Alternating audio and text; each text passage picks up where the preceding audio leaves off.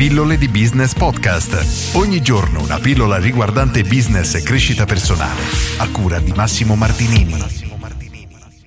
Due cose da sapere prima di avviare un e-commerce. Ricevo costantemente richieste, consigli e domande per tutto ciò che riguarda l'e-commerce, o meglio per avviare l'e-commerce e come pubblicizzarlo e sono sempre costretto a fare la solita domanda, che è la stessa che poi ho fatto qualche pillola fa, ovvero perché un cliente dovrebbe decidere di acquistare sul tuo e-commerce e soprattutto come pensi di far sapere e di far conoscere alle persone il fatto che esista il tuo e-commerce. Questi sono due problemi assolutamente fondamentali.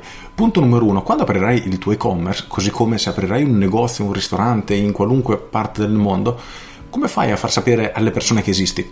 Se in un negozio fisico, bene o male, la gente passeggia, quindi potrebbero notarti, su internet questo non succede tu apri il tuo e-commerce e sei solo uno in mezzo a milioni di altri negozi online che passerà praticamente inosservato e la maggior parte delle persone nemmeno conoscerà la sua esistenza. E questo è il primo aspetto assolutamente essenziale che devi tenere a mente. Non pensare che solo per il fatto che aprirai l'e-commerce di conseguenza arriveranno visitatori, perché non è così.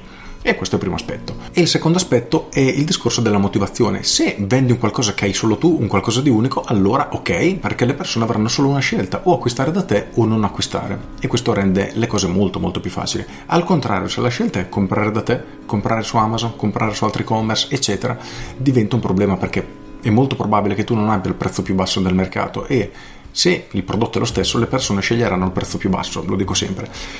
In questo caso devi inventarti qualcosa, quindi devi trovare una motivazione valida per cui una determinata fascia di popolazione, quindi una nicchia di persone, deciderà di acquistare da te il tuo prodotto o il tuo servizio. Finché non trovi questa risposta, non aprire l'e-commerce, così come non aprirlo finché non hai già più o meno un'idea, una strategia per mandare del traffico, quindi per far sapere alle persone che il tuo e-commerce esiste. Per cui rifletteci attentamente e con questo ti saluto. Io sono Massimo Martinini e ci sentiamo domani. Ciao. Aggiungo, hai un negozio fisico e vuoi creare il tuo e-commerce? Allora questo è diverso, perché tu hai già una base di clientela, una lista clienti, perlomeno dovresti avere, a cui far sapere che hai creato il tuo sito internet in cui le persone possono acquistare i tuoi prodotti.